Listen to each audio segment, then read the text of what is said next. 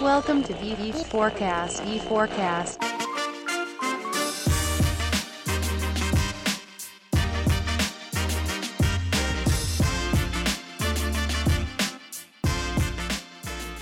Sejam bem-vindos ao V4 Verdadeiras Autoridades. Aqui nós entrevistamos diversos profissionais de grandes empresas do mercado e que muitas vezes não têm seus lugares nos holofotes.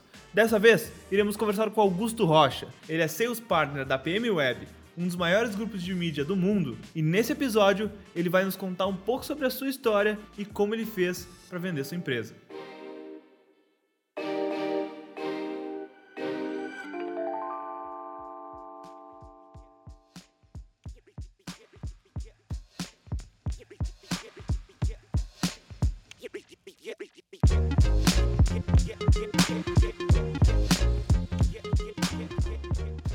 Mudamos o tema, né? Como vocês sabem, gestão 4.0 e é uma live, livecast, na verdade, porque depois vai virar o podcast do mês do V4Cast e é uma live mais especial, porque eu tenho aqui a presença do Augusto Rocha, que vocês partner da PM Web, como vocês sabem, e é membro do nosso conselho de administração, que nos deu, nos deu o privilégio de estar presente aqui hoje, né, Augusto? Isso, Denner, muito obrigado pelo convite. Já tinha ouvido falar muito, tinha ouvido alguns casts e fiquei muito curioso como é que seria participar. Estou É, muito isso feliz de ver toda a estrutura que tem aqui na V4 para a gente poder participar e discutir um pouco sobre os temas de gestão. Massa. E uma empresa tão jovem, mas que investe tanto em gestão, está preocupada, monta um conselho de gente tão bacana quanto é o conselho de vocês. Então é um orgulho enorme poder participar.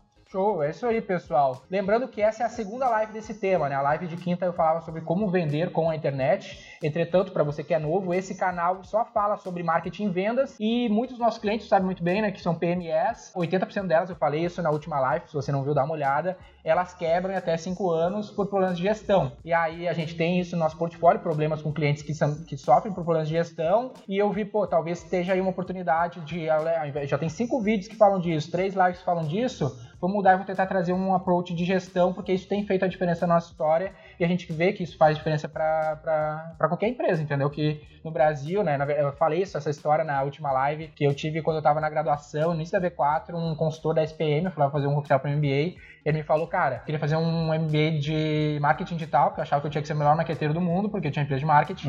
Ele falou, cara, ah, eu dou consultoria há 30 anos e as empresas no Brasil, elas têm o mesmo problema que a gestão. Se tu quer ser o empresário, tu tem que estudar gestão. Depois tu vai contratar ma- marqueteiros que precisa saber sobre esse assunto, tu já sabe. Isso mudou muito na minha cabeça, por esse motivo eu comecei a estudar mais gestão e tem feito a diferença para nós. E eu quis trazer esse tópico aqui, mudar um pouco o approach da nossa live por, por esse motivo. Então, antes da gente se aprofundar no tópico, gente, eu gostaria de falar um pouco mais sobre a tua própria história, né, Guto? Uh, um dos pontos que me, que me faz admirar teu trabalho, acho que eu nem cheguei a te falar muito isso, é, a gente vai falar um pouco mais disso, é que tu é um cara que trabalha numa grande empresa de comunicação, entre aspas, a gente vai falar mais do core da, da, da Web, mas tu é um cara essencialmente de vendas, né? E a gente acredita muito na V4 que os grandes marqueteiros e os grandes empreendedores, no geral, são bons vendedores, né? Steve Jobs, Michael Dell, esses caras todos foram grandes vendedores e eu sei que tem essa história, eu queria que tu fizesse um disclaimer inicial um pouco de qual é a tua história e como é que tu te tornou seus partner da Web atualmente. Bom, obrigado, Dena, pelo convite. Acho que é uma excelente oportunidade de compartilhar aí, já que imagino que deve ter um monte de empresários assistindo a gente. A, a minha história ela começa muito perto daqui. Eu, eu também sou de Canoas, que é a, a V4. Na verdade, é uma cidade aqui do lado, que é a cidade de Sapucaia. Eu estudava aqui em Canoas. E aí eu vinha pra cá todos os dias, pegava o trem lá em Sapucaia, descia aqui em Canoas. E aí quando eu comecei, quando eu comecei a trabalhar, eu comecei vendendo celular numa loja da Claro, uma espécie de franquia da Claro que tinha aqui no calçadão de Canoas. E ali eu tive o meu primeiro choque de realidade, porque eu saí da escola, eu estudei numa escola próxima aqui, é, particular, com uma realidade, e, cara, fui cair no mundo de verdade o dia que eu, 9 de fevereiro de 2004, o primeiro dia que eu fui trabalhar na vida. E ali eu vi o mundo real. E, cara, não existe escola melhor para vendas do que um calçadão, um centro, um shopping center lotado, porque ali tu tem que saber vender mesmo. E se É tu um não sabe, batalha se da tu não sabe vender, tu vai ter que aprender a vender. E aí tu vai descobrir do que, que tu gosta de vender. Eu nunca gostei de vender muito.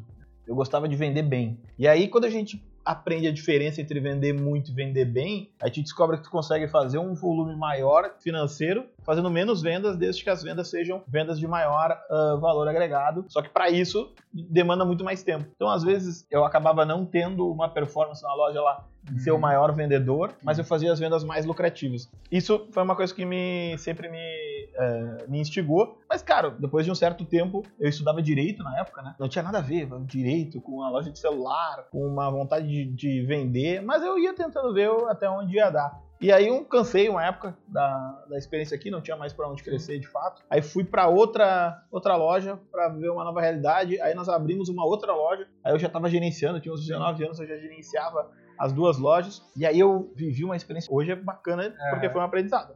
Mas na hora foi meio ruim. É. Foi que nem quando eu fui assaltado, né? Eu conheci o, o, problema da segurança pública sendo assaltado dentro da loja com arma na cabeça.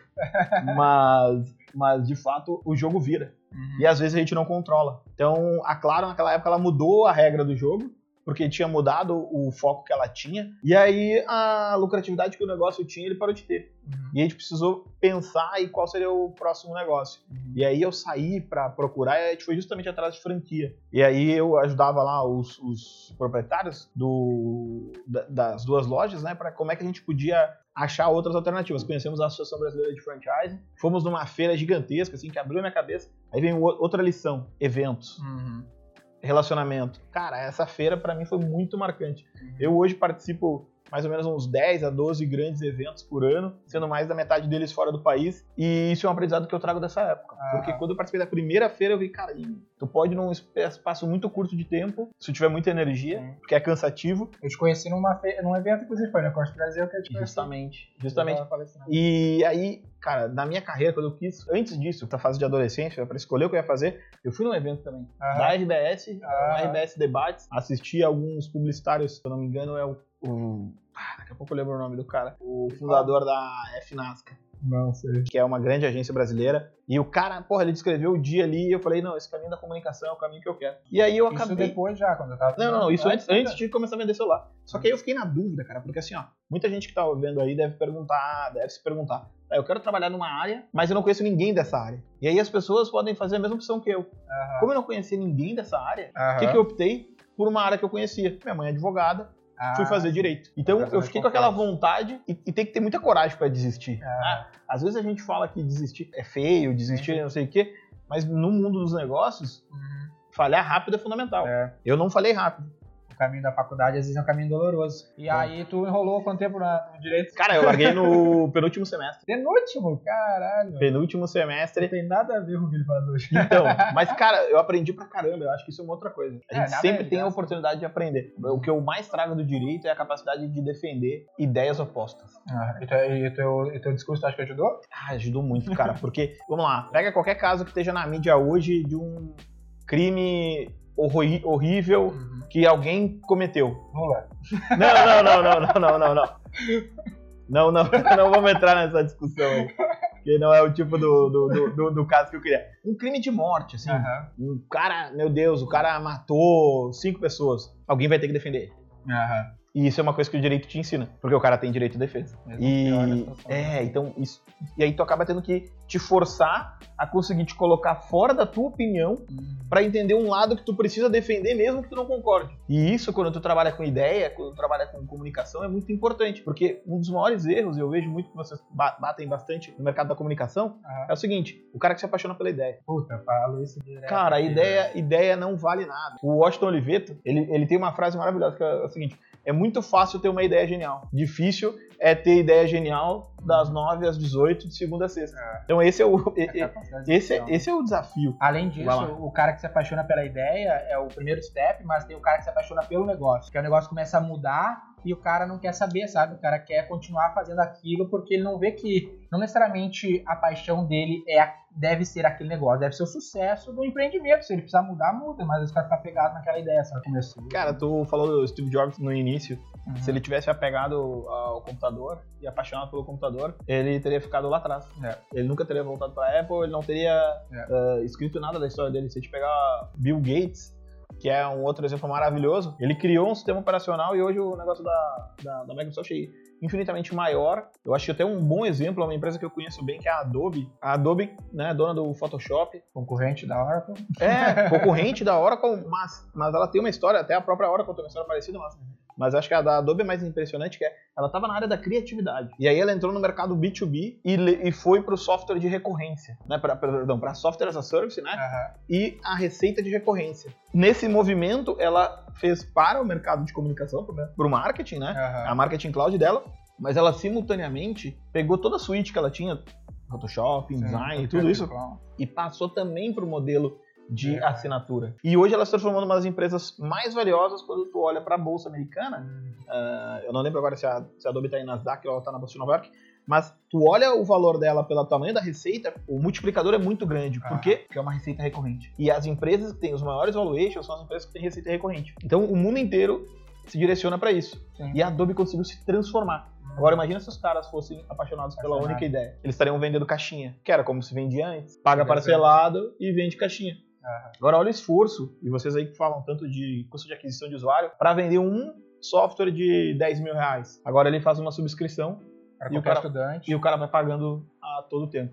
Então assim, tem que mudar, tem que ter essa capacidade de mudar. E aí tu. Bom, deixa eu... direito. É, então, eu mudei. Aí, cara, eu entrei dentro de uma agência que tinha esteio. Nunca esqueço disso. Eu fui lá por causa da loja pra fazer um trabalho. Eu entrei na agência, eu olhei aquele ambiente assim colorido, me lembra um pouco a, a V4 aqui, bem bem agradável. A galera trabalhando sem muita formalidade. Eu que tava trabalhando em loja, Denner. Porra, não, eu fiquei olhando a galera trabalhando sentado Ah, e com o ar-condicionado ligado.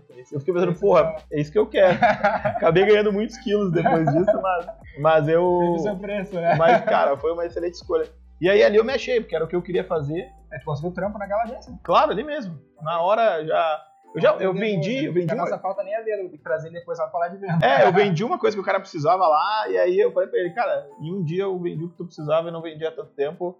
Se eu vier trabalhar aí, eu vou vender muito mais. E aí foi um grande aprendizado. Só que todas essas experiências duraram um ano, um ano, um ano e meio. E mesmo nessa agência, a gente chegou num teto de crescimento, mas eu, eu queria mais, né? Aham. Eu, eu realmente queria muito mais. E aí surgiu a oportunidade de trabalhar na PM Web. E eu entrei como. Não era nem estagiário, eu já entrei contratado. Isso era que ano? 2008. Junho de 2008 eu entrei lá. E aí a gente cresceu até dezembro do ano passado mais de 50 vezes, desde que eu entrei na, na PM Web. Passamos aí por vários momentos da, da nossa história bacana. São 10 anos e meio de história sobre o assunto o, do live, né? Que é como a gente vende. Eu vendi tanto na PM Web que eu brinco que quando não tinha mais nada pra vender, a gente começou a vender a PM Web mesmo. E aí, aquele mesmo trem que eu peguei um dia lá em Sapucaia pra mim trabalhar aqui, me levou até o Vale do Silício, que foi quando a gente teve a alegria enorme de vender parte da PM Web para uma empresa que tinha acabado de fazer o IPO em Nasdaq, que é a Responses, uma empresa que foi vendida por um bilhão e meio de dólares, que a gente fazia parte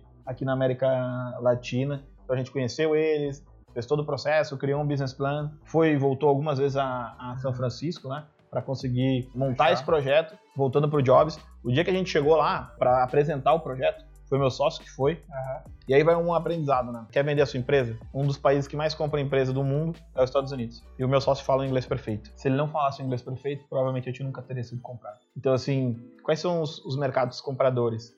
Você tem que saber se comunicar com eles. Ah, Se a gente tá vivendo uma onda agora que a China é um mercado altamente comprador, é, vai ter que aprender a falar chinês.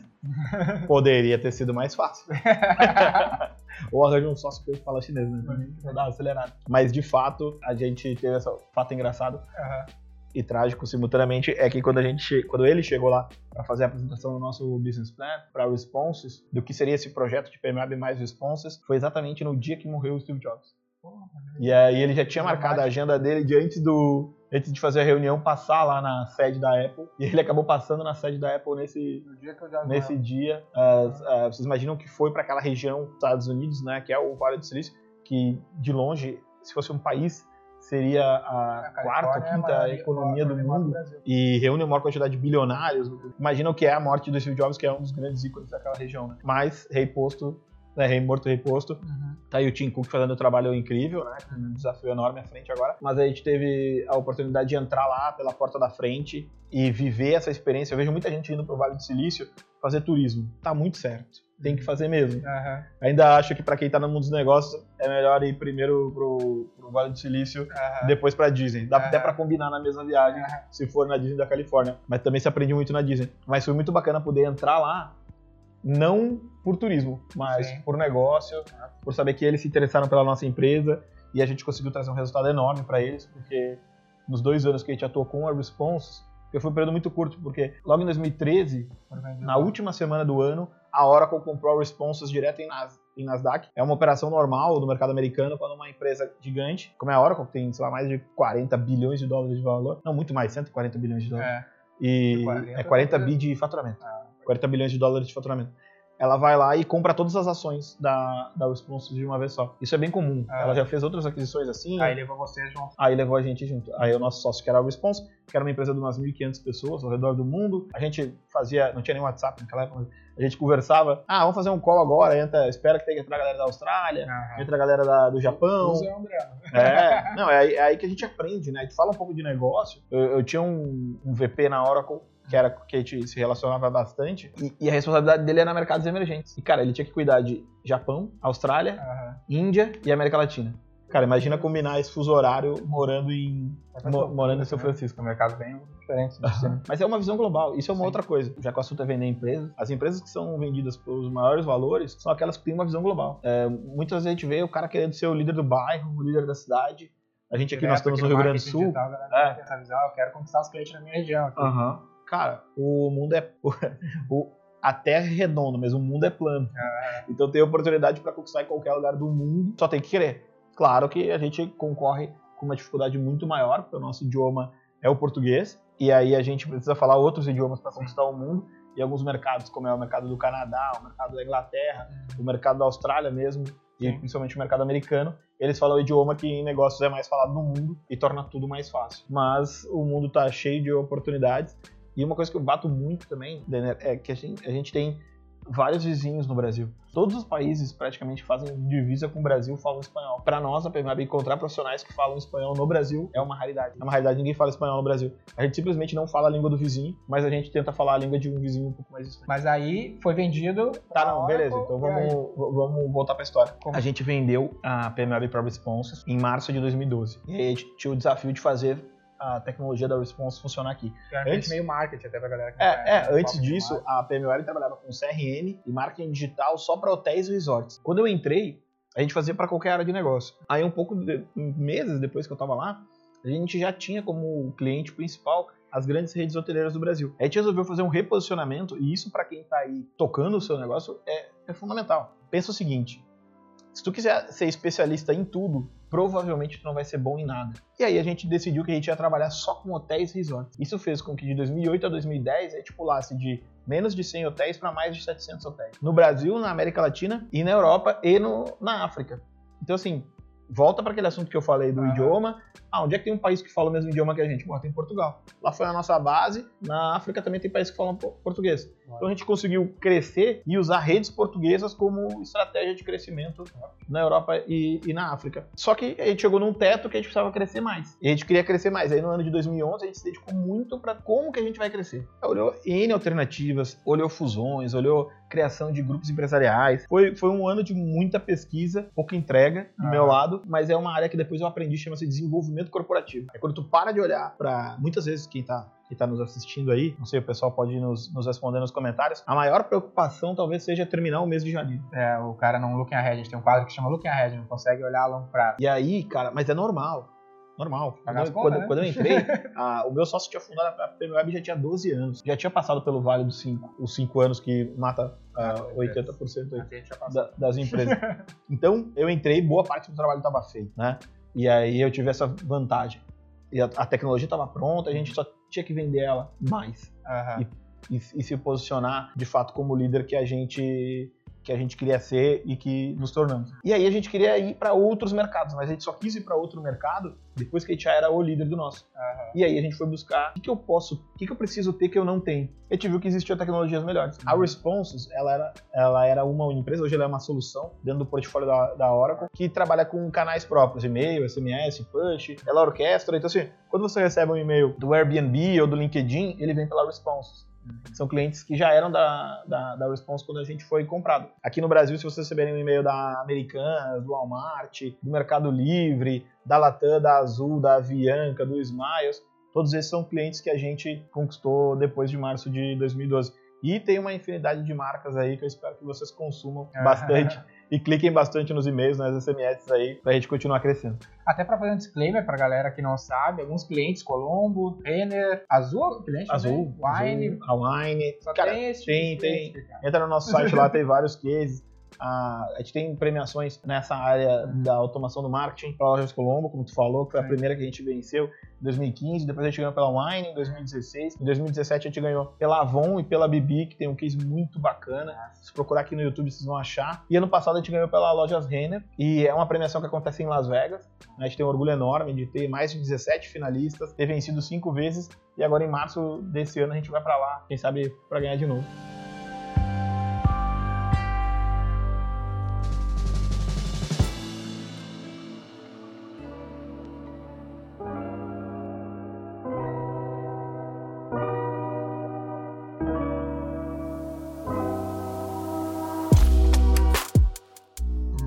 Galera que tá nos ouvindo aqui, no, até nos vendo e nos ouvindo no V4Cast, esse, essa série do V4Cast a gente chama de verdadeiras autoridades, Guto, porque aqui a gente já entrevistou caras da Dell, da, da própria Natura, do Cicred, agora tô indo entrevistar o pessoal do Banco Inter, que são profissionais que muitas vezes estão nos bastidores eh, de grandes operações, mas no marketing digital, às vezes tu fica olhando uns caras aqui que só vende curso online, mas não fazem muita coisa, sabe? Aí se tu quer entender de alguém que entende de e-mail marketing, esses são as empresas que fazem e-mail marketing em larga escala, de verdade mesmo. Um pouco diferente do que às vezes a gente tem acesso, isso que a gente tenta trazer aqui pro pessoal. E aí veio a Oracle, a Oracle adquiriu, vocês assumiram os produtos. A Oracle, Aí a Oracle comprou a Response, né? Uhum.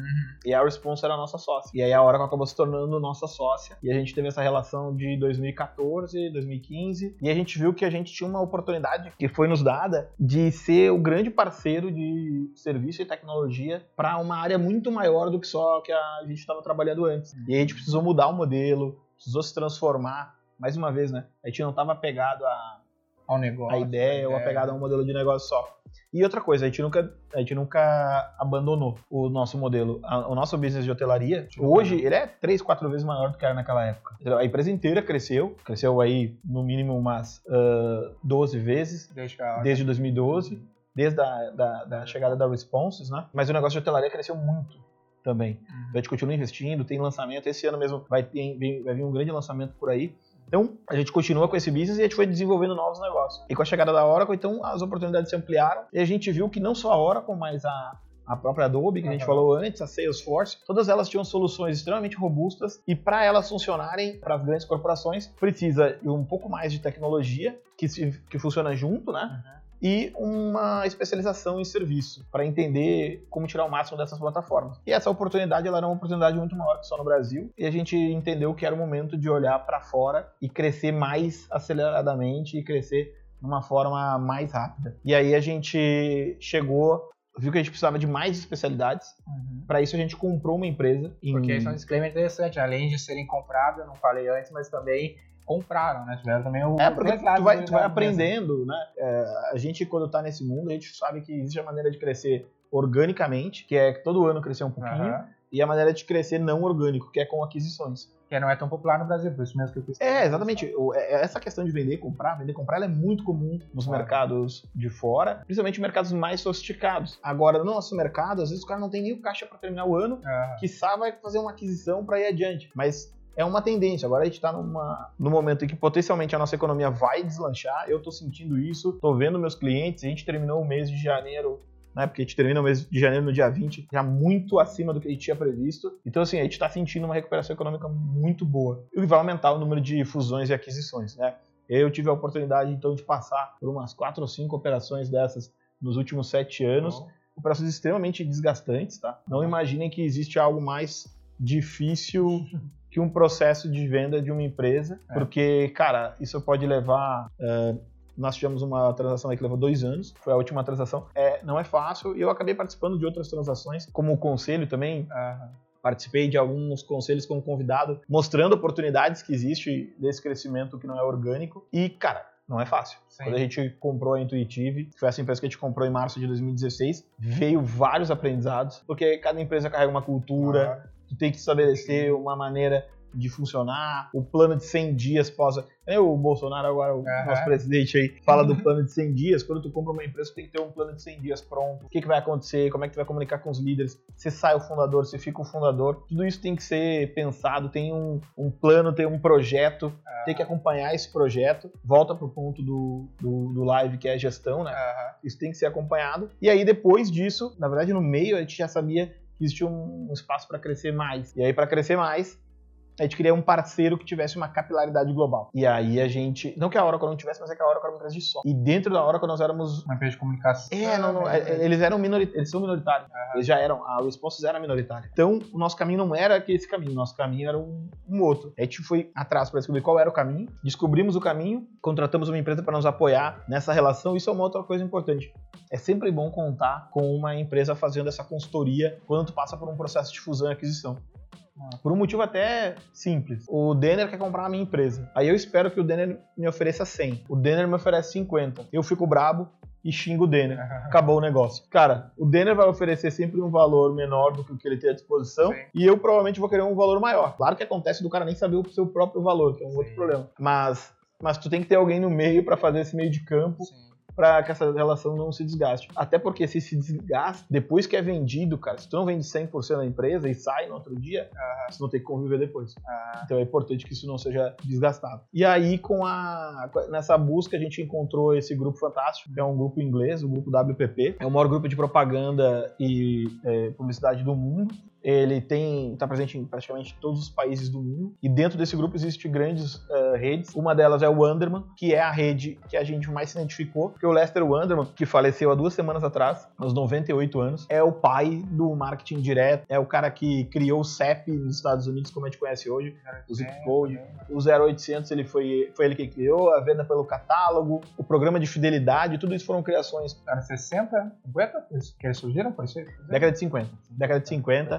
Ele é um dos caras da Madison Avenue, não sei se vocês já falaram aí do Mad Men, aquele seriado. Ah, não. Ele é um dos, daqueles caras que inspirou a série do Mad Men, porque ele tava lá na Madison, é, que é essa avenida onde, onde ficam as principais agências em Nova York.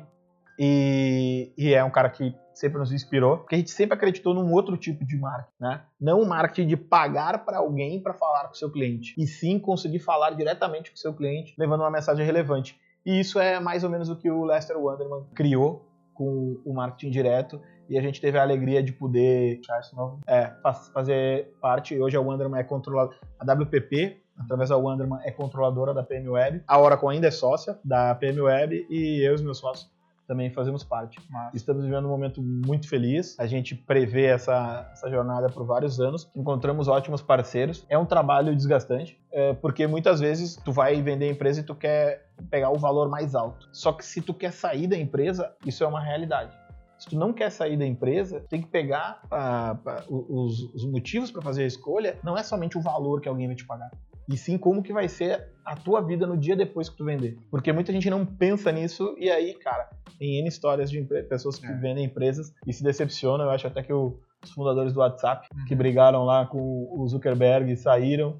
o, aham, o próprio- os próprios fundadores do Instagram saíram também porque discordaram um pouco. É, Cara, se não deixar a regra do jogo clara, é, e, e mesmo que deixe clara, às vezes o cara nem sabe meio que ele quer, também é muito afobado a oportunidade e pode criar um problema. Um ponto interessante que é legal a gente entrar agora, que a gente sabe o momento atual que a PMWeb tá, muitas das pessoas que estão aqui nos acompanhando podem estar pensando, pô, a Wonderman é uma, se considera, e, e na própria site institucional, se diz como uma das maiores agências digitais do mundo, a WPP, como o Guto colocou, as maiores empresas de comunicação do mundo, e, gente- e você sabe que a gente é um pouco crítico, vamos dizer assim, ao modelo de agência, e, pô, como assim? Como é que isso se encaixa dentro do modelo da, da que a V4 tanto fala aqui dentro do YouTube? Ó, o que, que é a minha visão? Um ponto interessante aqui de ó, por que, que eu escolhi o Guto e outro, o Sandro, o Maurício, os outros membros do nosso conselho. Eu vou contar um pouco dos motivos, mas um, um disclaimer importante, que eu acho que depois o Guto pode falar se isso rola na, na relação societária, no time deles, é que a gente não tem que trazer pra gente, pra nós, perto do nosso círculo,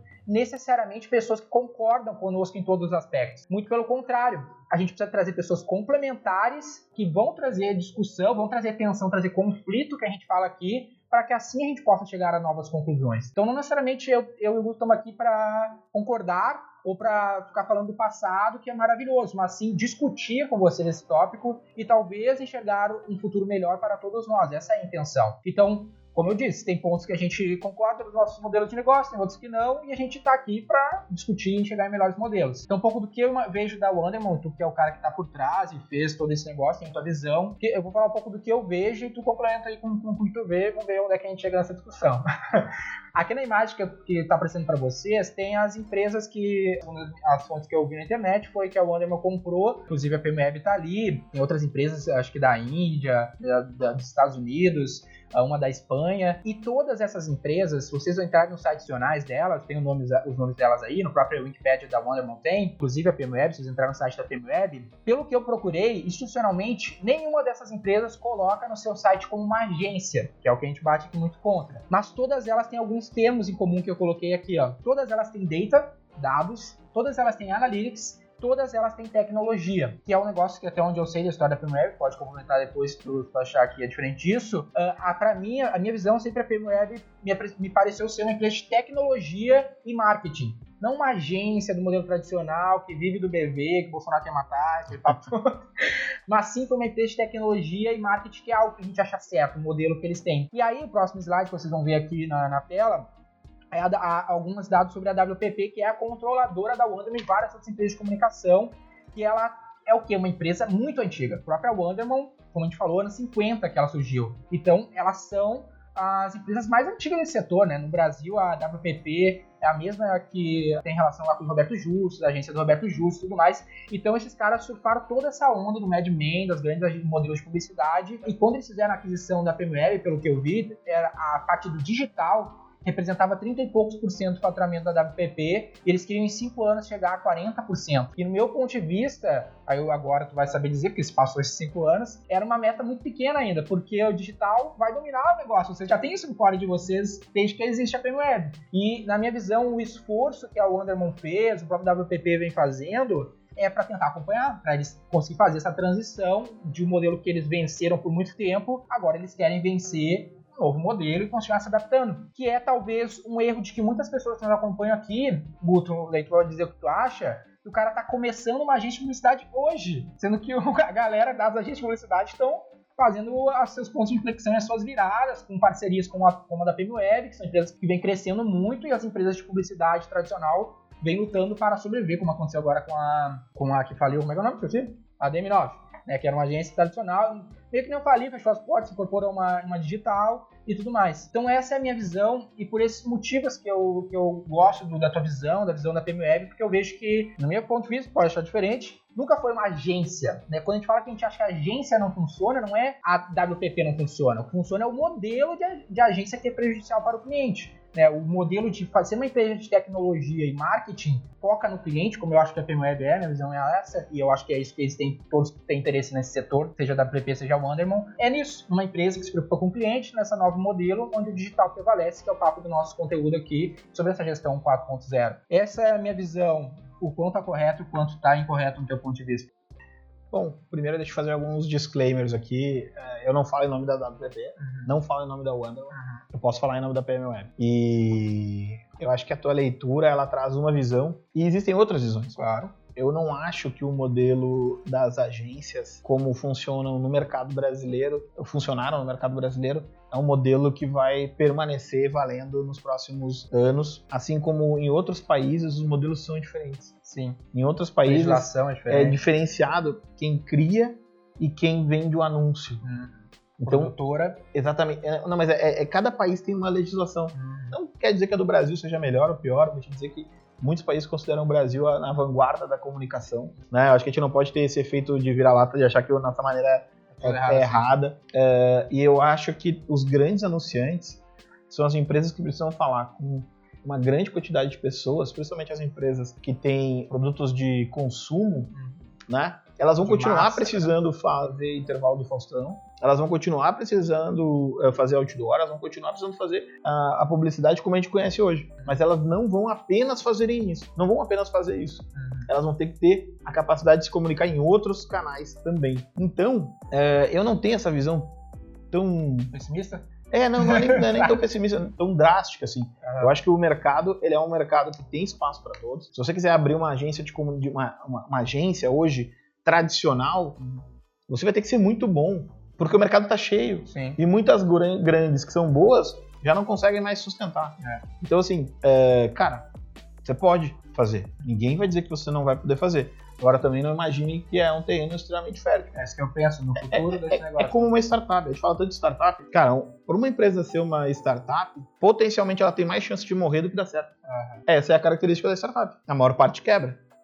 Não é porque ela é startup que ela vai ter, Sim, vai ter sucesso. Então, assim, voltando para comunicação, o que vale a pena é estudar a história da WPP. Porque a WPP começa com o Martin Sorrell, que ele era o CFO da Satinsat, isso dá para pesquisar na internet aí. E ele foi atrás das agências que trabalhavam inicialmente sem a mídia. Uhum. E é por isso que a Wonderman está tão bem posicionada globalmente. Porque a Wonderman ela é a maior agência digital do mundo, como grupo em faturamento. E ela é também uma agência que, essencialmente, de CRM. Porque ela criou o conceito de CRM que a gente conhece hoje. Aham. Então ela sempre trabalhou não somente com a mídia. Sim. Ela trabalhou na- com- na- na- com a tecnologia disponível na época e hoje trabalha com muito mais tecnologia. Essas aquisições dessas empresas que tu trouxe é uma leitura muito bacana, muito bacana, porque cada vez mais o nosso mercado da comunicação vai se direcionar para dados, para analytics e para tecnologia. Tem um outro fator relevante que foi falado na NRF, que é uma feira de varejo que aconteceu semana passada, retrasada em Nova York, que muitas empresas já estão gastando mais em ferramentas de tecnologia de marketing do que na folha de pagamento da equipe de marketing. A gente tinha um dado de 2012 que previa que em cinco anos, então em 2017, os diretores de marketing gastariam mais dinheiro com tecnologia que os diretores de tecnologia. Isso também é uma realidade. Isso. E aí em 2017 é quando esse número foi colocado à prova. E hoje a gente vê isso acontecer em muitas empresas. Então assim, essa migração, ela acontece. Eu não, eu não acho que todo mundo vai morrer de um determinado setor, mas eu Muda, entendo, né? eu entendo a tua provocação, respeito a tua provocação. Acho que ela é muito importante para causar reflexão nas pessoas, porque o consumidor de hoje não é o mesmo consumidor de 10 anos atrás. Então nós que queremos impactar o consumidor de hoje, temos que nos comportar como a- empresas de hoje, não como empresas de 10 anos atrás.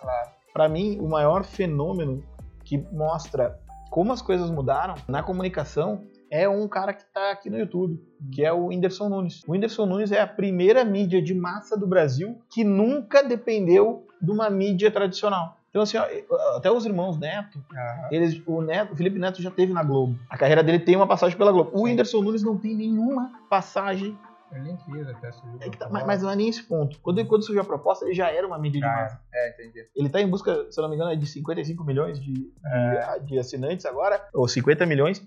Mas, cara, é uma mídia de massa. O Whindersson Sim. Nunes hoje é uma mídia de massa. E ele fez isso sem depender de nenhuma outra mídia de massa. Então é esse o tempo que a gente vive. O presidente que se elegeu, se elegeu com 7 segundos de campanha na TV. É claro que ele teve a maior cobertura de, de jornalismo da história, pelo atentado que ele sofreu, Claro. mas ele fez a campanha dele baseada na internet. No mercado americano, a discussão lá é se os caras da Rússia ajudaram o, o Trump a se eleger usando o Facebook, mas é Mas pela internet, que- pela internet também. Então assim, mudou tudo. Uma vez que mudou tudo, a gente não pode começar um negócio hoje olhando só pra trás. Claro, tem que respeitar a história também. é, é como, Como a, é como a música. Tu pode abrir uma loja de disco hoje. Certamente tu não vai virar uma rede gigantesca de música e entretenimento, mas tu vai ter um negócio que talvez seja lucrativo e te dê prazer.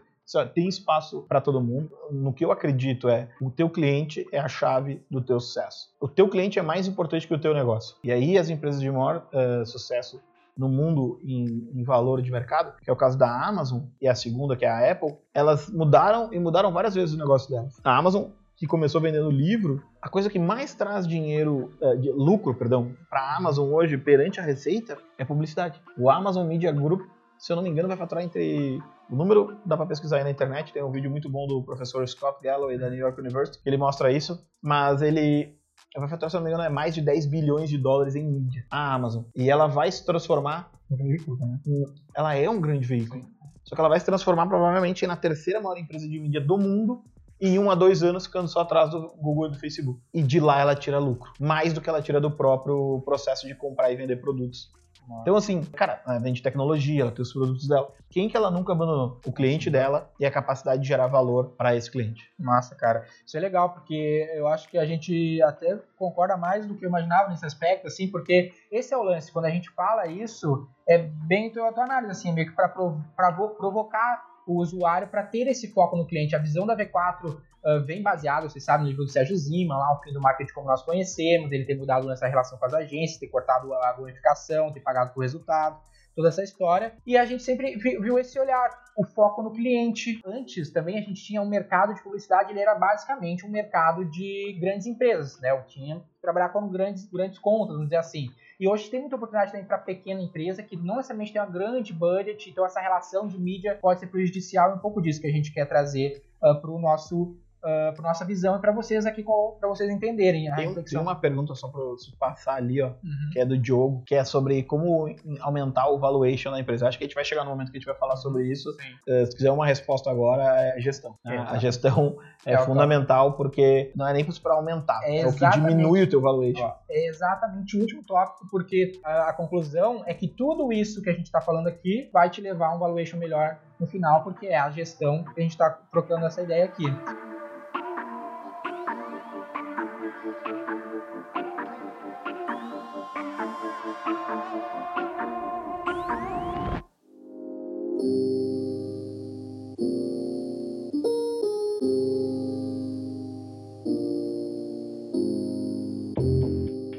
Outro aspecto aqui, entrando então nos pontos na prática. Primeiro, eu não sei se isso já ficou claro, foi um disclaimer rápido. Por que que tu acredita que vender é uma boa opção? Vender a empresa é uma boa opção? Isso, isso, isso depende de Bom, eu acredito que eu vendi. Uhum.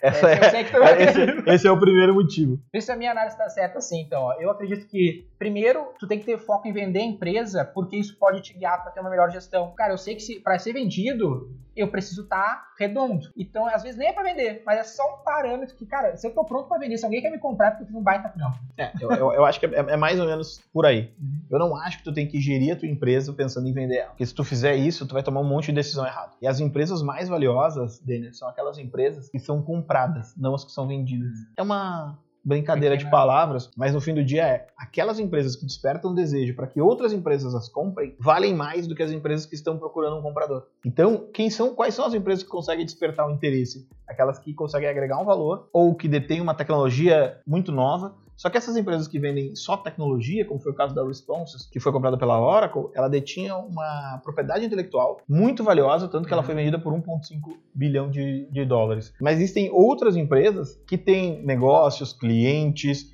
metodologia, marca, vários outros aspectos. E aí isso compõe o valuation, que está na, na, pergunta que o, que o Diogo fez.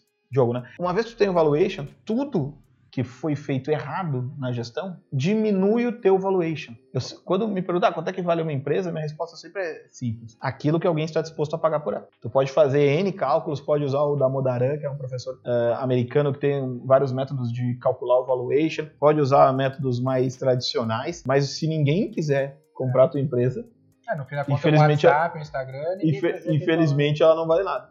É, eu acho que compras como o WhatsApp, como, como o Instagram, são muito relevantes da gente analisar, porque são compras onde não existia nem negócio. É Os caras não, eles né? não tinham monetização no negócio, mas eles tinham audiência e eles tinham um ativo de propriedade intelectual. Uhum. Mas mais importante do que isso, Denner, é uma empresa pode comprar outra para que essa outra não tire o espaço dela. Ah, o que, que seria o Facebook hoje se o WhatsApp e o Instagram não fossem deles. Foi o mesmo jogado que eles tentaram ver com o Snapchat, não quiseram ver. A Blockbuster então. é uma. Ela devia ter pensado nisso. É uma empresa, uma, uma videolocadora, a maior rede de videolocadoras dos Estados Unidos. Isso aí tá na Wikipedia, se o pessoal quiser pesquisar. Em 2000, no ano de 2000, eles podiam ter comprado Netflix por um milhão de dólares. Nada. Nada. Certamente menos que o bônus que o. executivo ganhava, é, um executivo médio deles deve ter ganho esse ano. No ano de 2000 e o Netflix ajudou a, a, matar a Blockbuster. Então, será? Claro, a gente não, não é a mãe de Ná aqui para ficar sim, dizendo que sim, sim. se eles tivessem comprado, eles teriam resolvido. É. O Yahoo deixou de comprar o Google por um milhão de dólares. Ah,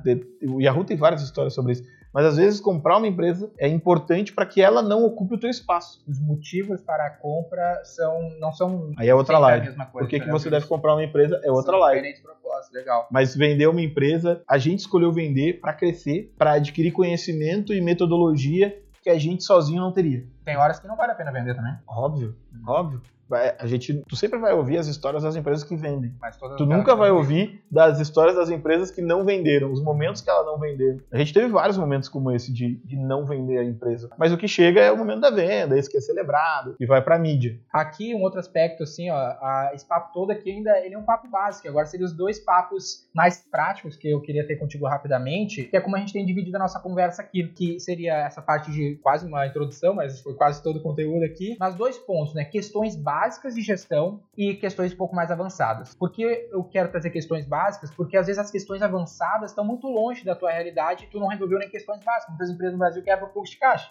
Então a gente vai ficar falando aqui sobre inteligência artificial, por exemplo, e o cara nem corrigiu o fluxo de caixa. Ah, o fluxo de caixa ele é o motivo que mais quebra a Exato. empresa. Até por isso que é- vender muito pode quebrar a tua empresa. Vender Carregar muito de pode quebrar a tua empresa. Então, assim, tem que ter um cuidado enorme. E isso é uma coisa que a gente conversa bastante, Uhum. né, Daniel? Claro. Que a parte financeira da empresa, ela muitas vezes é mais importante que a comercial.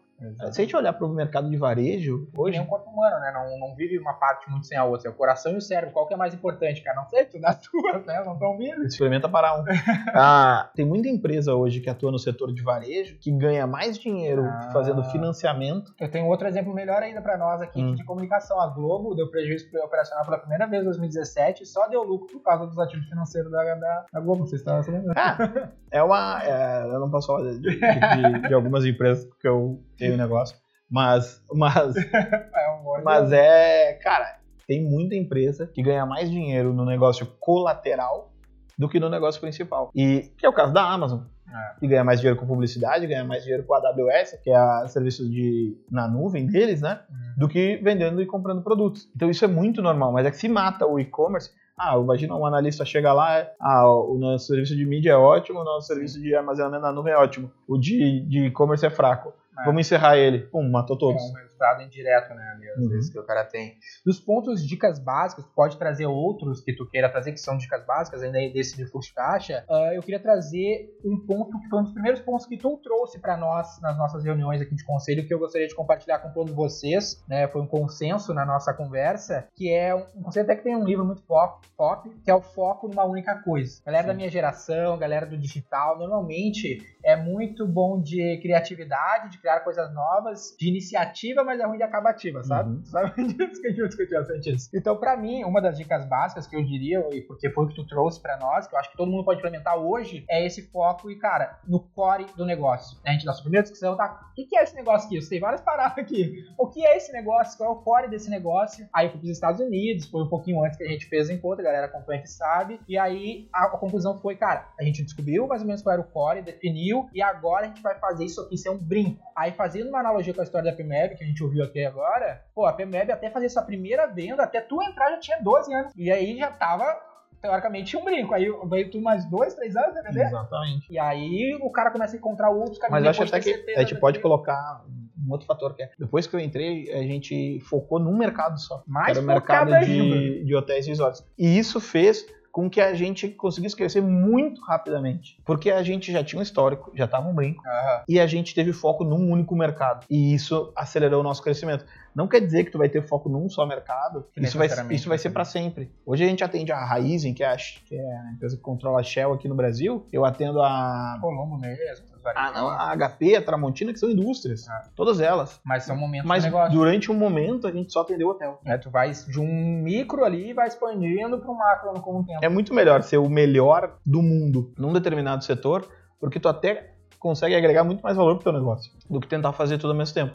Mas tem uma outra regra que eu queria, uma, uma outra dica que eu queria dar, que é fundamental, que é o seguinte: ter- a, a V4 às vezes briga com isso, mas é siga as regras, jogue o jogo de acordo com as regras. Você pode querer quebrar a regra, que é a regra do mercado, regra de comunicação, Sei. não confunda ser disruptivo com fazer coisas erradas. Fazer a coisa certa foi o segredo para a PMWeb ser a primeira empresa na história que foi comprada pela WPP, que compra dezenas de empresas todos os anos, né? Até acho que já chegou a comprar centenas de empresas por ano, sem ter nenhuma restrição no seu valuation por possíveis erros de contábeis, tra- trabalhistas, fiscais na sua história. Isso que já era uma história com mais de 20 anos quando a gente foi comprado. Então, assim, é, cara, o jogo é complexo, é difícil, a parte tributária é, não é agradável. O próprio governo hoje, atual, fala que a nossa parte tributária é um inferno. Assume, né? E- então, assim, mas ela tem uma característica. Ela é a mesma pro Denner, ela é a mesma para mim. Então, se é difícil para ele, e eu vou tentar burlar isso numa transação de saída, né, isso vai aparecer. E aí, cara, talvez tu até nem consiga fazer a tua venda, mesmo tendo valuation, mesmo tendo interessado, porque toda transação dessas acontece uma auditoria antes. E aí a auditoria vai lá, aparecer. abre o armário e vai achar um monte de esqueleto no armário e vai dizer, cara, aqueles caras são legais, têm uma boa proposta, têm, criam valor, são amados pelos clientes, eles não seguiram as regras e isso abate tanto o valor deles que não tem como comprar eles. Pode crer, isso é, é, uma- é um fato mesmo. É difícil para todos nós seguir as regras, mas, cara, a gente tem que se esforçar o máximo possível, porque realmente isso impacta um dos patrimônios mais relevantes da vida de todos nós que somos empresários e empreendedores aqui, que é o, o valor do negócio. Outro aspecto que eu, que eu acredito ser importante, queria ver a tua opinião, e eu acho que tu viveu um pouco disso, e eu vejo todo mundo falar sobre isso, quero ver de ti que tem experiência, é a importância do time, da formação do time, e alguns outros aspectos a ver com isso que eu acho que tu viveu, que é o lance de sociedade para colaboradores, que eu faço aqui na V4, que vocês fizeram lá isso também, e versus tem muito cara que concentra a empresa no fundador, numa empresa de um homem só, que eu particularmente acho que é um erro, né? Uma estratégia que eu uso aqui é tanto compartilhar, ter a oportunidade de, ah, de, de a galera ter acesso a ações, aqui no canal uma galera aparece, para que a empresa não seja associada ao Denner. Eu imagino que isso, cara, o Denner, sei lá, paraplégico, já era, a empresa fecha amanhã. É, é- é um belo exemplo. Eu acho que o. Só voltando, o Diogo falou a parte fiscal, para toda a parte fiscal. Eu acho que a gente já deu, já respondeu um pouco É. aqui, né, Diogo? Precisa ter um cuidado não na hora da venda. Precisa ter um cuidado durante todo o tempo que a tua empresa existir. Porque na hora da venda isso aparece. Voltando para isso, tem um livro do Jim Collins, que é, se não me engano, é o Feitas para Durar ou Feitas para Vencer. São- são- ele tem esses dois livros e num deles ele fala sobre os tipos de liderança das empresas. E ele fala sobre esse tipo de liderança que é a liderança que é se o cara sai, a empresa some. Então isso é ruim. Isso é ruim. Se tu olhar todas as grandes empresas que foram eh, vendidas, que não foram esses casos, como WhatsApp, Instagram e tal, que são casos bem mais peculiares, é e, comum. cara, não tente se comparar a essas empresas, porque a probabilidade de você se sentir frustrado é infinitamente maior do que a probabilidade de você se tornar um deles. Trabalhe para ser um deles, mas não use a régua de 22 bilhões de dólares que o Facebook pagou pelo, pelo WhatsApp como meio de analisar o teu negócio. É, a gente vê um monte de empreendedor aí que já tá dando palestra pra caramba, que vendeu a empresa por 5, 10, 15 milhões e já tá feliz da vida. É, cara, se esse valor te deixa feliz, segue o caminho. Eu acho que tem. Não precisa esperar chegar nos 22 bilhões de dólares para fazer uma transação. E também, e também acho que vale a pena comparar com o Snapchat, Uhum. que negou 3 bilhões. E é, a gente não pode afirmar que se ferrou, acho que eles ainda têm um grande negócio. Mas se tu usar o meu, o, o meu guru, o professor Scott Galloway, ele talvez concorde com, é, contigo.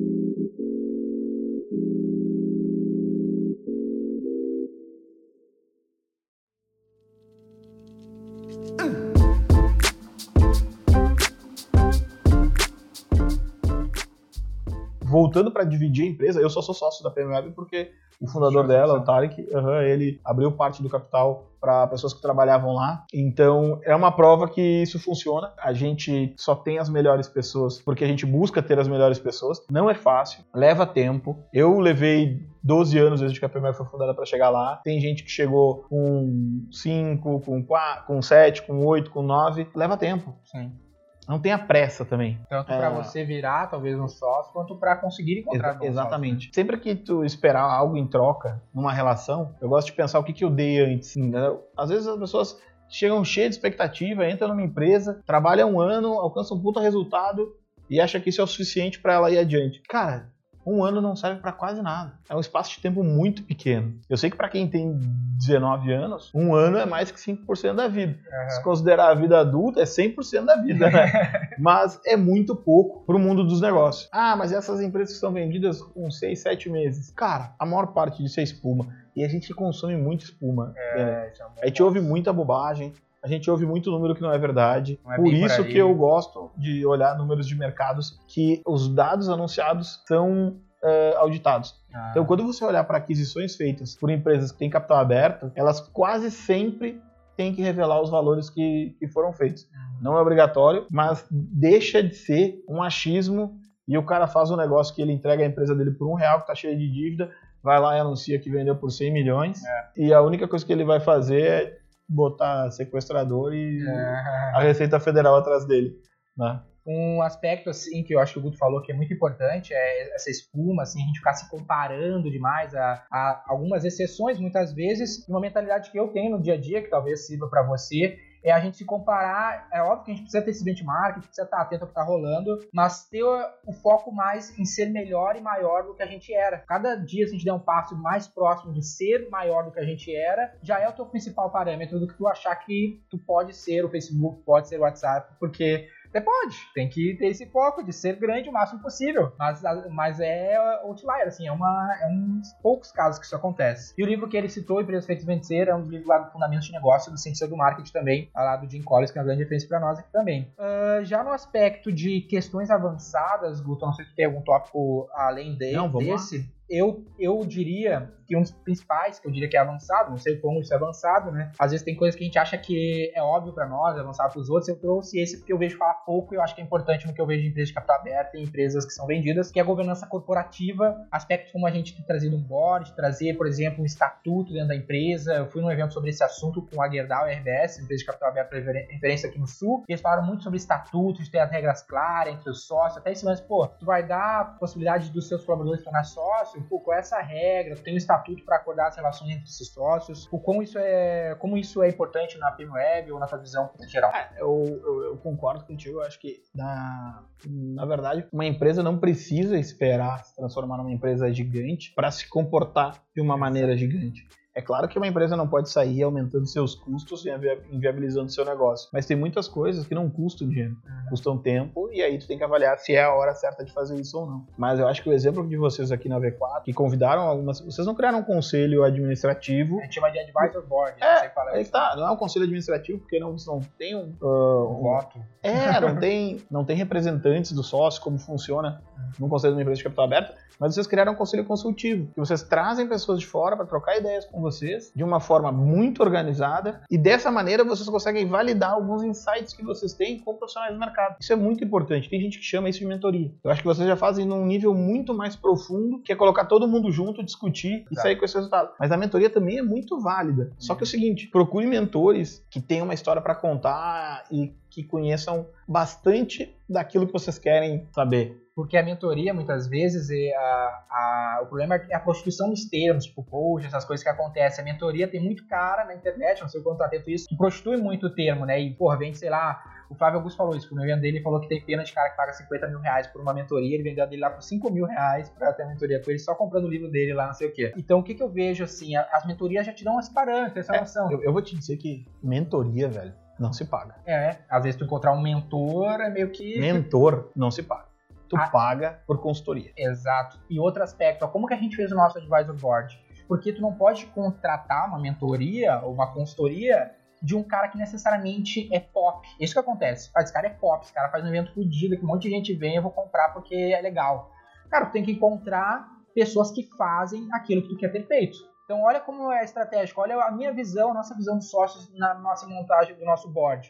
Pô, o Guto, o Guto é sales partner da PMWeb, empresa de comunicação. O que, que ele traz para o conselho? Traz o know-how de venda. A gente- é o cara que sabe vender o que a gente vende. Tem o Maurício, que é diretor de comunicação da Arezzo. Quem, quem o Maurício representa, que know-how ele traz, é o do cliente, é o cara que compra.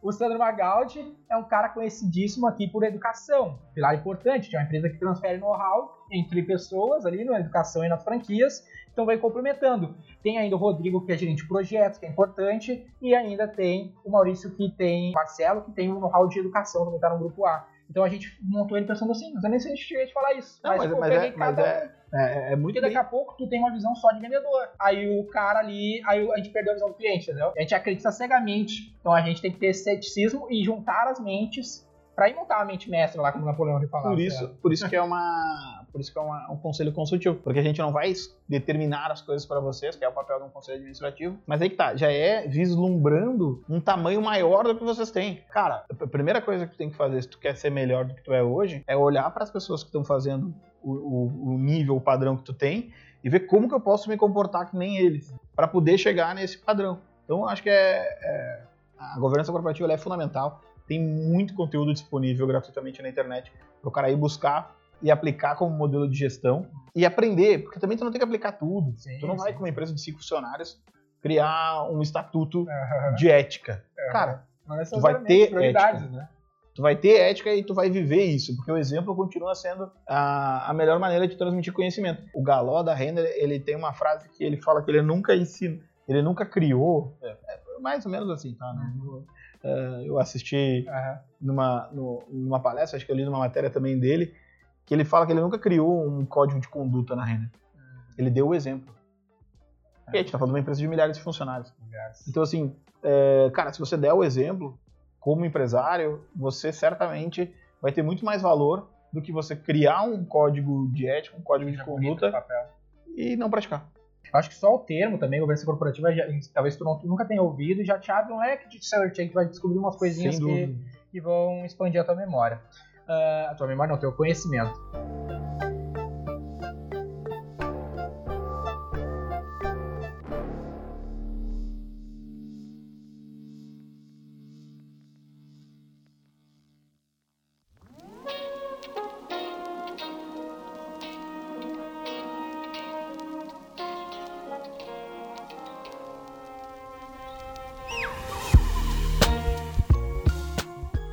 Gente caminhar pro final, pessoal, vocês podem enviar suas dúvidas e nesse meio tempo a gente vai colocar um áudio de um dos, de um dos projetos que a V4 trocou ao longo desses anos, que é da W12, que foi vendida agora este mês de janeiro para os maiores grupos do setor de softwares para academia, softwares de aca- de academia, também dos Estados Unidos, como foi o caso, o caso aqui do Guto, no caso a WPP é da Europa, né? A da PP é inglesa É. e a, a, a e a Oracle são E a americanas. Wonderman também, né? O Wonderman é americano. Exato. Então, ele fez essa venda agora e a gente pediu para ele enviar um áudio contando um pouquinho rapidinho da história dessa venda pra gente comentar aqui rapidamente para caminhar pro final. Pode tocar para nós aí, fecha o meu áudio e a gente vai ouvir aqui no meu celular. Denner, tudo bem? Paulo Aquial, da W12, atendendo o seu pedido para falar um pouco sobre a, a aquisição da empresa por parte da ABC Financial, eh, líder americano em software e processamento de pagamentos.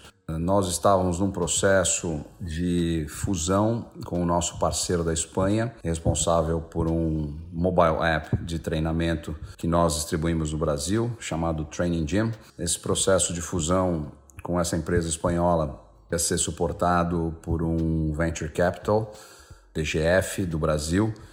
O plano, né, a nossa visão era a, internacionalização dos produtos e, serviços e esse, e esse fundo iria proporcionar os recursos necessários para a gente poder fazer essa expansão. Ah, em janeiro de 2018 entrou meio que de surpresa um, um contato da ABC querendo ah, uma aproximação, querendo entender o nosso negócio. Pegou a gente num momento que nós já estávamos com um term sheet na mesa do, do, do DGF e que a gente teve que apertar um pause para prestar atenção, porque afinal de contas, quando a gente fala de ABC, nós estamos falando daquele que é a, a, a, a grande referência né, no, no, no segmento de fitness norte-americano e no, no que diz respeito a, principalmente a processamento de pagamentos. Né? A, a ABC é uma subadquirente dentro do, do, do, do meio fitness, atende a quase 8 mil locations, né? ou, ou clubes, eh, muitos pertencentes a redes, as, as maiores redes são clientes da ABC, e isso gera um, no, no, no mercado americano um, um respeito muito grande, uma credibilidade e uma presença no mercado, que é o que, na verdade, sempre nós consideramos como, como o, o nosso gap para poder competir no mercado americano, né? É, apesar de líderes na América Latina com 2.600 academias clientes, é, a nossa vontade de entrar no mercado americano esbarrava sempre no fato de que já é, é um mercado muito competitivo, com muitos players, estabelecidos há muitos anos, já muito conhecidos, o mercado é muito grande, né? cada estado americano é um país e, e é muito difícil qualquer, é, uh, iniciativa de, de se ir a mercado né, num, num, num cenário como esse, é, sem que você tenha uma, uma, uma porta de entrada importante, sem que você tenha é, recursos né, em abundância para poder montar um bom plano e, e, fazer o seu lançamento. Então, é, esse approach da, da ABC foi realmente decisivo para nós. É, as conversas foram boas, nós é, fomos conhecer a empresa imediatamente, que é no Arkansas, em Little Rock. É, gostamos da, da, da, cultura da empresa, da forma de se relacionar com clientes, bastante próxima, bastante similar à, à nossa, né? tendo o cliente como, como foco principal e, e uma, uma, uma, leitura das necessidades do cliente que guia uh, o desenvolvimento do produto e dos serviços. E aí como iniciamos as negociações em janeiro de 2018 e as negociações se estenderam, passando por uma due diligence da Deloitte que atrasou no Brasil, foram pelo menos três meses só de DD, e, e, e também uh, entendendo uh, como funciona o modelo uh, da ABC, que também pertence a um fundo, um fundo de private equity de São Francisco chamado Toma Bravo, um fundo especializado em tecnologia, um fundo de 30 bilhões de dólares é, importante e, e, que, e que tem um, um, um, modelo que a gente precisava entender, porque é um modelo que guiaria não só a aquisição, como o, o, a nossa vida né, pós-deal, o nosso earnout, que é um, um earnout de três anos. É, a nossa atuação, porque não havia nenhuma intenção de, de trocar o management da empresa, e sim aproveitar uh, o conhecimento de, de Brasil e América Latina que a própria ABC não tem. Então, quer dizer, tudo isso era importante de entender ao longo do processo e que nos levou até novembro, quando a gente finalmente assinou o SPA. O closing ficou para janeiro, então o closing aconteceu no dia 4 de janeiro e o, o announcement para todo o mercado aconteceu na semana seguinte. Nós, uh, obviamente, estamos extremamente felizes porque fomos escolhidos para como primeiro passo da expansão internacional da ABC, ao mesmo tempo que ganhamos uma oportunidade de colocar o nosso produto em território norte-americano pela porta da frente, né? através, nas mãos do líder, usando como, como plataforma o líder de mercado. Então, essa é uma história curta, né, obviamente, porque a história toda eh, tem um ano né, eh, e e hoje nós estamos trabalhando forte é, no Brasil, preparando a estrutura para ser compatível com, com a estrutura da ABC nos Estados Unidos e poder, a partir do Brasil, atender toda a América Latina, não só com software, mas também com todos os outros produtos que, estão, que fazem parte do escopo, que fazem parte do plano. Tá? Se tiver alguma dúvida específica aí, estou à disposição. É, espero ter contribuído aí para o trabalho que vocês estão fazendo. Um abraço. Esse áudio, como eu falei para vocês, é do Paulo Aquial, da W12, né, o CEO da W12, que é uma empresa que a gente trabalhou por um bom tempo aqui na V4. Um dos produtos que ele citou aqui era o produto que trouxe a W12 até nós, que foi o Training Gym, que era uma empresa da Espanha, que eles representavam no Brasil. E eles iam fazer a fusão com a Training Gym lá da Espanha e surgiu esse player americano importante, eles acabaram mudando o rumo e fizeram essa venda da W12, que é a maior empresa, a maior conglomerado de softwares para a academia da América Latina, e concluíram um negócio com eles. Acho que para você que está nos assistindo aqui e não sabia muita coisa sobre M&A, sobre vendas de empresa, ouvir esse, esse papo aqui todo do Paulo já, já deu para entender com tudo que a gente falou até agora, porque eu vi muito isso agora escutando, que, cara, ele tinha praticamente líder na América Latina, fez o que a gente falou primeiro, foco, um único setor, só soluções para academias, se tornou líder desse setor, aí precisa expandir não tenho, vou, vou vender a empresa para quê? Vou fazer uma fusão para quê? Vou fazer porque eu preciso crescer e eu não tenho para onde crescer. Vou crescer através disso, entro com força, trago esse player para ver esse negócio para mim. E é um e os prazos que ele falou também são prazos bem interessantes para a gente ter uma ideia. A transação dele levou mais de um ano. E ele já estava no mercado olhando para alternativas de crescimento antes disso. E aí até alguns termos que ele usou ali, é, que talvez nem sempre todo mundo sabe, o earnout é o período que tu fica depois que tu vende a empresa Aham. e tu ainda recebe é, se tu tiver uma performance igual ou melhor a que tu prometeu quando tu vende a empresa. E quando tu vende uma empresa, muitas vezes tu tá vendendo uma promessa. E essa promessa tem que se realizar. Então o cara compra uma parte, ele fica contigo um tempo para ver se aquela promessa se realiza mesmo. E aí que vem a, a outra parte do pagamento. Então é, tem vários termos ali do, do- do mundo do- da fusão e aquisição, que é chamado em inglês de M&A, que faz parte desse dia a dia e que vale a pena ter alguém te assessorando porque são extremamente específicos.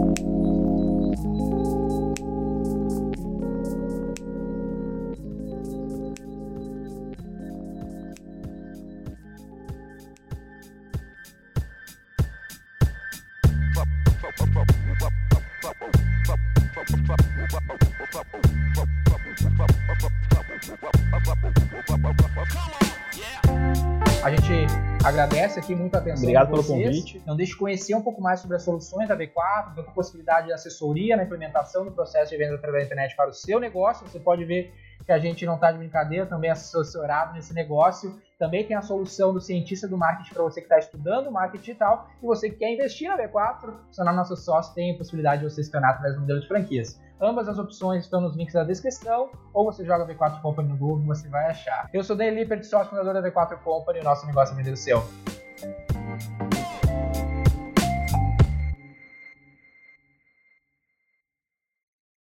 Este conteúdo é um oferecimento V4 Company. O nosso negócio é vender o seu.